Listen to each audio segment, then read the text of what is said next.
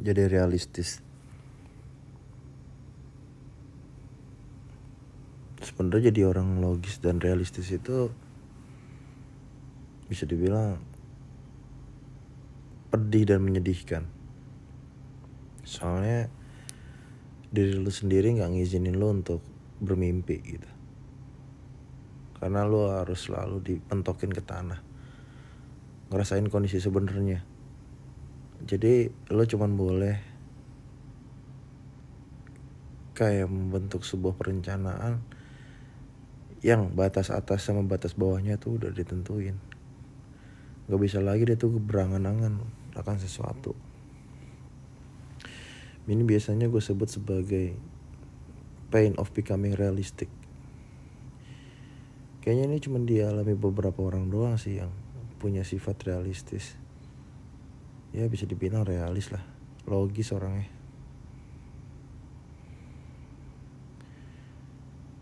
Jadi bukannya semacam kayak membatasi diri untuk berimajinasi atau berharap tinggi ya? Apalagi berekspektasi enggak sih. Kebanyakan sih orang realistis itu ya bukan kebanyakan orang realistis ya. Gue juga belum ngelakuin survei tapi yang jelas yang gue alamin sih musuh terbesar yang harus dihadapi ya ekspektasi itu sendiri. Jadi ya nggak pernah berekspektasi. Artinya fokusnya itu ya cuman sama apabila itu tidak terjadi kita harus ngapain gitu. Bahkan mungkin yang dia ada di kepala itu cuman worst case skenario nya gimana nyiapin plan A, plan B, plan C, plan D dengan harapan semua rencana itu bisa dicapai gitu jadi orang realistis itu bisa dibilang harus benar-benar selalu punya sandaran spiritual ya. Soalnya kalau orang realistis itu nggak punya standar sandaran spiritual ya, agama gitu. Orang itu bakal selalu overthinking, memper, mempertanyakan segalanya dan nggak pernah berserah. Itu musuh keduanya. Yang pertama musuhnya itu ekspektasi yang kedua musuhnya itu berserah. Ya solusinya itu tadi sandaran spiritual agama kemudian ibadah dan semacamnya. Itu kan membuat manusia itu jadi bisa berserah dan menyerahkan semuanya pada Tuhan ya. Nah itu sih baiknya gitu tapi kebanyakan orang realistis ini yang nggak terlalu soleh-soleh banget ya. Kayak gue misalnya. Masih suka mikirin gitu. Apa apa dipikirin apa apa dipikirin. Makanya gue sendiri rambutnya jadi rontok. Enggak sih alasan itu aja cuman keturunan orang tua. Cuman ya emang gitu mau diapain lagi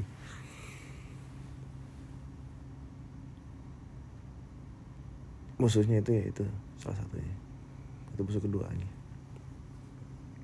Yang ketiga itu jadi orang realistis itu ya lo harus selalu berpikir logis apa pun kan kondisinya. Bahkan di saat yang harusnya perasaan lo main pun lo berpikirnya pakai logika. Kadang buat yang udah akut banget ya lo bahkan gak pernah menganggap perasaan itu penting padahal perasaan itu sangat penting gitu. Baru beberapa hari kemarin tuh gue diingetin sama salah satu rekan kerja gue bahwa ya nggak bisa semuanya itu cuman pakai logika gitu semua juga pakai perasaan karena kerja juga bareng orang gitu. Kerja juga bareng orang ya nggak bisa sembarangan semuanya cuma didasarin sama kata-kata yang keluar dari mulut tanpa berusaha untuk mengerti kondisi berusaha untuk menjaga perasaan berusaha untuk menjaga kondisi mereka. Ya gue sebenarnya ag agak tertampar banget sih kayak gitu kan. Tapi intinya sih positifnya gue jadi tahu gitu apa yang harus gue lakukan dengan logika ini jadi nggak cuma main pakai logika aja. Kalau misalnya gue bisa melogikakan perasaan sih bagus kan. Cuman sulit gitu. Akhirnya yang gue jalanin ya coba pelan-pelan untuk belajar mengerti bagaimana cara menggunakan perasaan yang benar. Tapi sebenarnya yang bikin kondisi seperti ini terjadi itu ya bukan gue sih sebenarnya pada awalnya semua orang itu pasti ya bakalan 50-50 gitu. Pakai perasaan kemudian pakai logikanya. Tapi sering berjalannya waktu gitu kan manusia itu bakalan dibentuk masing-masing. Mungkin karena terlalu sering hancur menggunakan perasaan jadinya males juga gitu berharap atau berekspektasi sama sesuatu entah aspek apa pun gitu kan hancur karena harapan sendiri yang terlalu tinggi dan tujuan yang terlalu tinggi akhirnya nggak tercapai. Jujur setelah gue coba melakukan pola pikir ini ya capaiannya jadi lebih banyak sebenarnya. Cuman bisa dibilang you will feel less human. Kayak entah kenapa ada sesuatu yang sedikit demi sedikit hilang dari diri lo gitu kan kayaknya ya. cuman itu kayaknya drama sih. Ya orang logis emang jarang pengen drama cuman katanya sih gitu. Di titik tertentu mungkin apa yang lo lakuin itu bakalan membuat orang-orang di sekitar lo menjauhi lo gitu. Apalagi kalau misalnya udah punya tujuan gitu fokus harusnya sih introspeksi diri harusnya ya. Cuman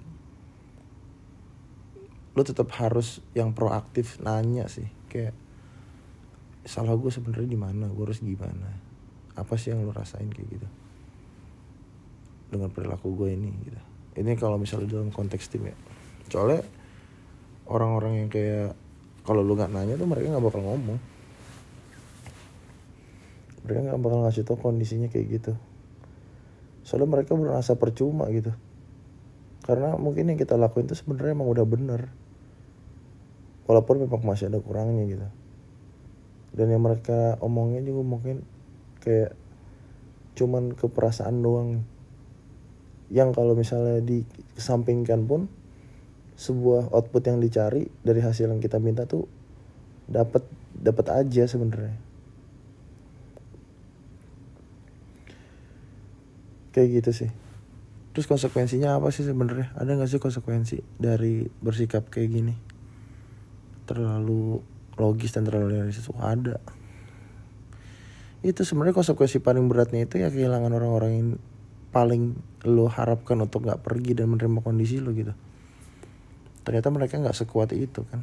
Ternyata mereka itu mungkin cuman berusaha mungkin cuma terjebak keadaan untuk bersama lo tapi ya nanti ujung-ujungnya mereka akan pergi gitu.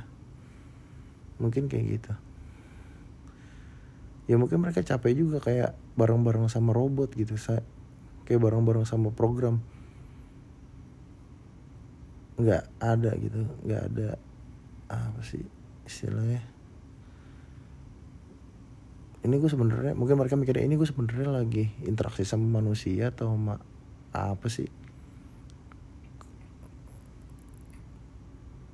kok gini amat gitu. Mungkin bisa kayak gitu ya. Ya itu salah satu rasa sakit yang harus lo alami. Ya. karena yang selogis-logis apa pun lo ketika lo udah punya rasa memiliki sama sebuah entitas gitu ya misalnya tim ataupun anggota timnya